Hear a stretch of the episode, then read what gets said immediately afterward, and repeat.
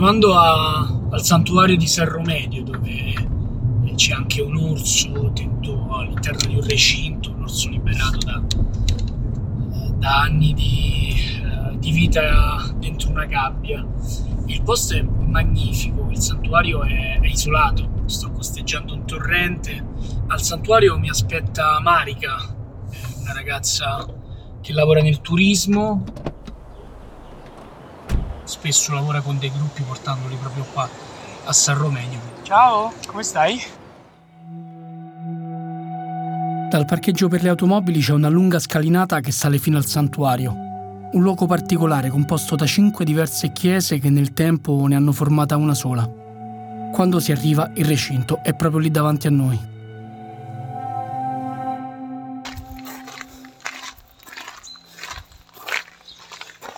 Ah, eccolo, sta dormendo. Eh, bell'orso, eh? Ci ha sentito, ha mosso un orecchio. E lui era, è stato preso dalla, dalla cattività, giusto? Era in sì, gabbia. Esatto, lui è stato catturato illegalmente sui Carpazi e portato nei dintorni di Roma, se non sbaglio, stava da un privato che lo teneva in uno spazio piccolissimo. Quindi la sua vita lui girava in tondo.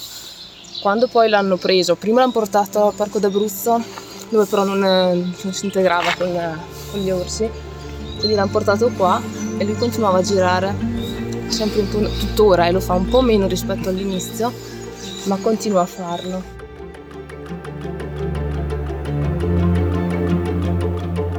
Sono Valerio Nicolosi e questo è L'Orso, un podcast di Cora Media.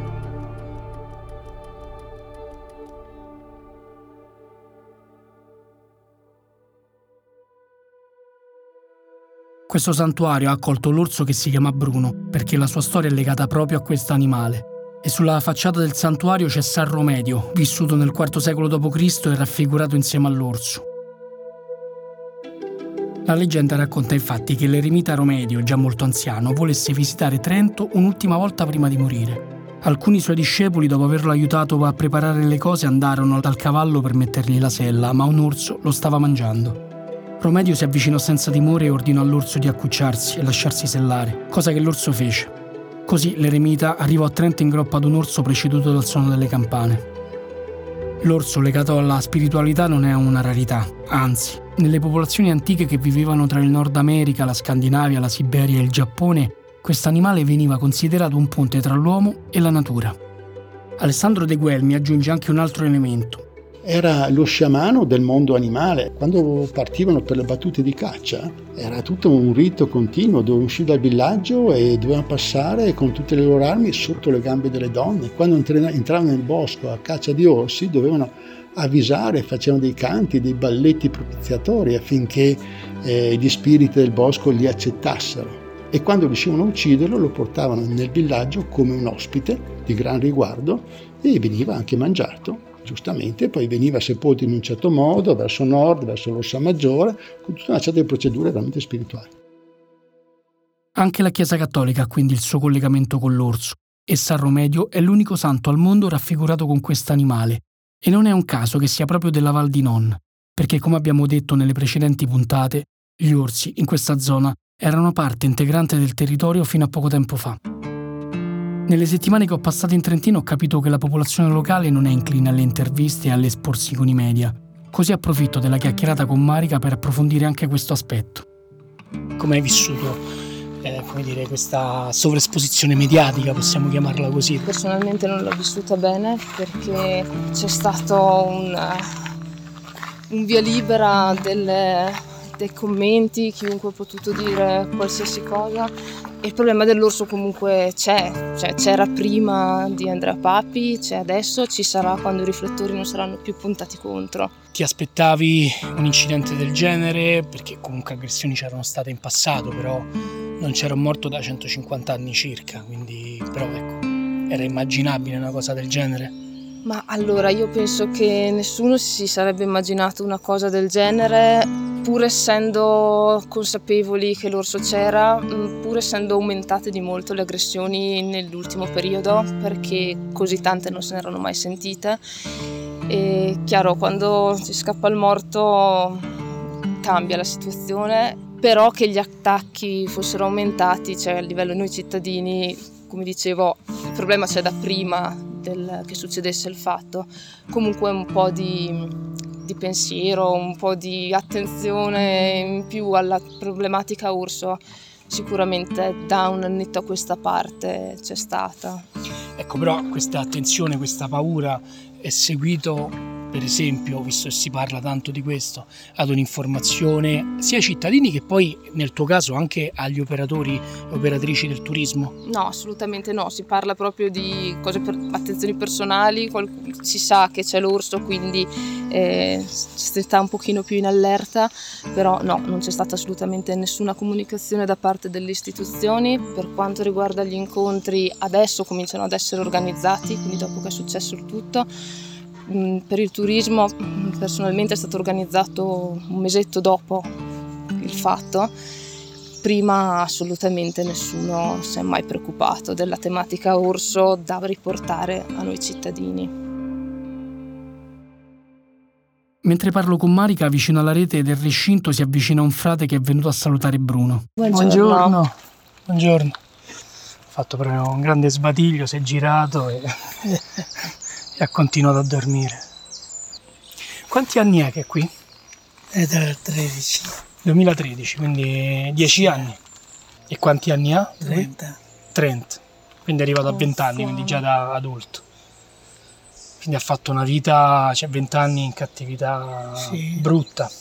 Un po' brutto perché è sempre stato in una gabbia. Bruno, hai fame? Ha sospirato. Bruno è un orso diverso da GG4 e gli altri che abitano il Trentino, proprio perché è cresciuto in cattività e oggi ha un piccolo recinto con degli alberi a disposizione, una sistemazione impensabile per un orso selvatico, ma che invece in questo caso ha migliorato la vita di Bruno. Torno a parlare con Marica per capire l'incidenza che ha avuto tutta questa attenzione mediatica sul turismo. È stato diverso rispetto agli anni scorsi? Sono arrivate tante chiamate, disdette o comunque gente chiamava impaurita? Ma sicuramente è la prima domanda che viene fatta. Mm, vuoi per curiosità, vuoi per paura, vuoi per semplice interesse. E in questo momento è comunque l'argomento che interessa a tutti e quindi sì, sicuramente c'è stato un cambiamento si è parlato di Trentino, si è parlato di boicottare il Trentino, quindi a livello turistico sicuramente una ripercussione c'è stata.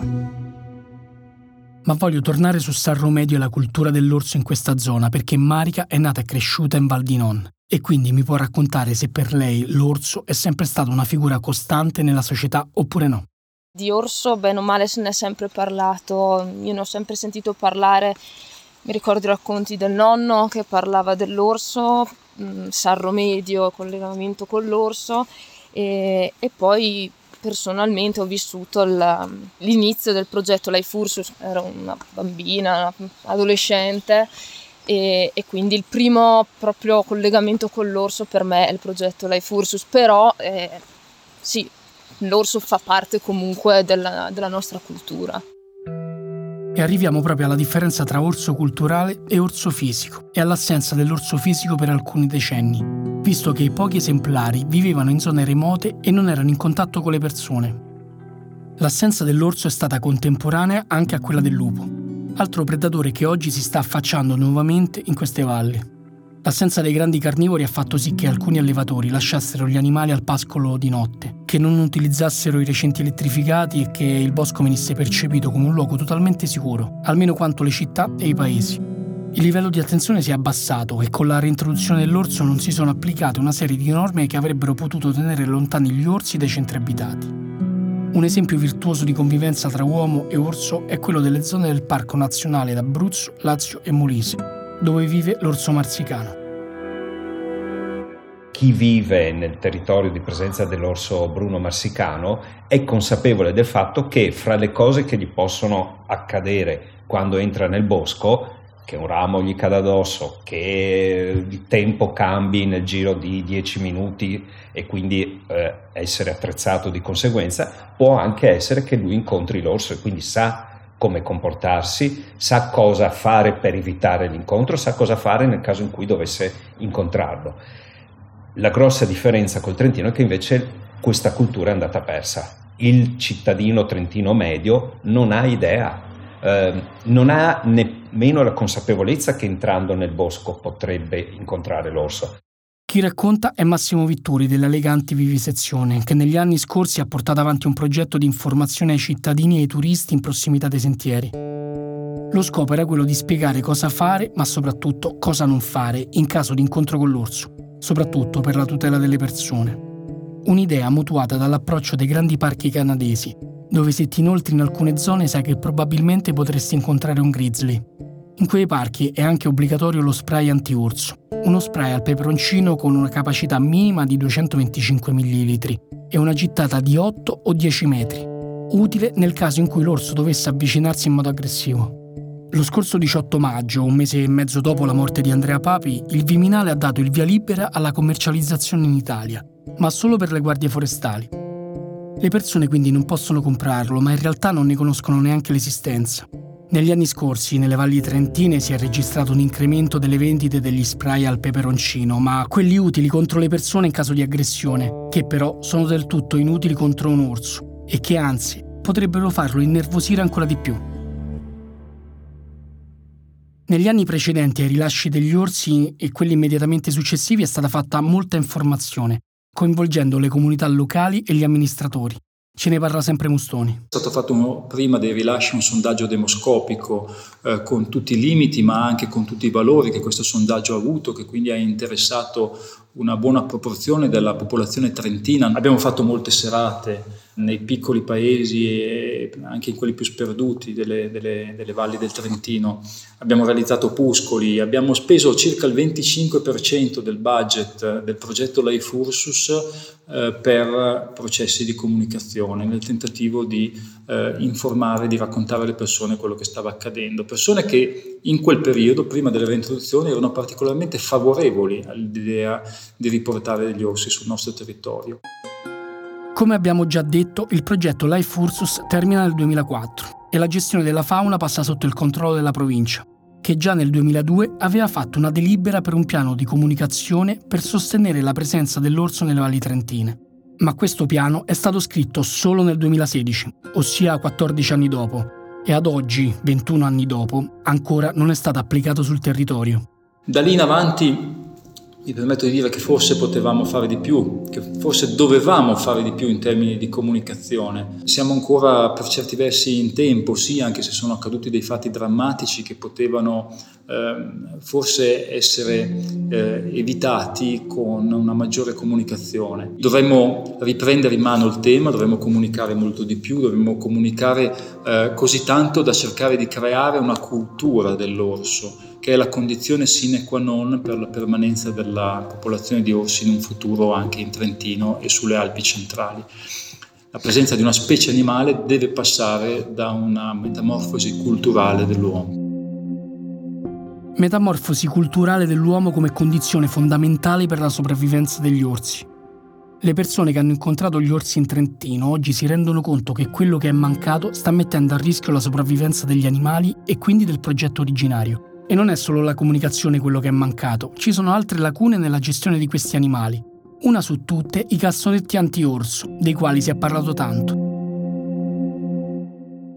Come funziona un cassonetto anti-orso? Se me lo puoi spiegare, perché effettivamente se ne parla tanto, ma poi io, io non ne ho visti, quindi no, non, so. non, non, ne hai visti perché non ce ne sono in giro, ce ne sono veramente molto molto pochi è fatto innanzitutto di eh, un materiale molto più consistente, molto più duro che l'orso non riesce a perforare. Ricordiamo che l'orso ha veramente dei, dei, delle unghioni che sono, sono, veramente forti, sono dei pugnali. E con un meccanismo, e ci sono di, di vari tipi a livello mondiale, con dei meccanismi che l'orso non riesce a eh, delle leve e dei manubri che girando questi si apre il cassonetto, cosa che normalmente l'orso evoluto com'è eh, non, non riesce ancora a fare, speriamo che non riesca mai a farlo.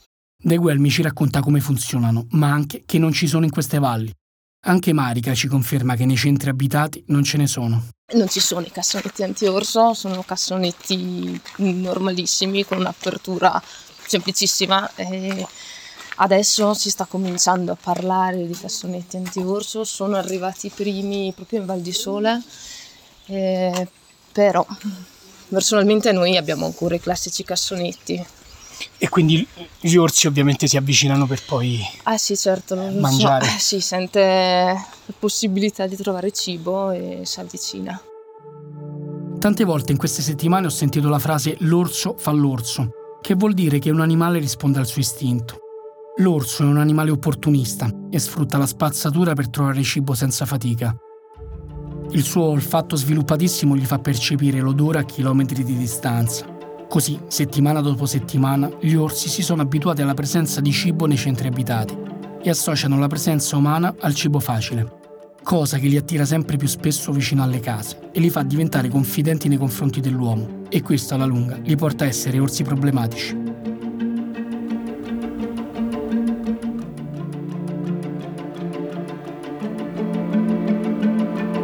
L'Orso è un podcast di Cora News prodotto da Cora Media.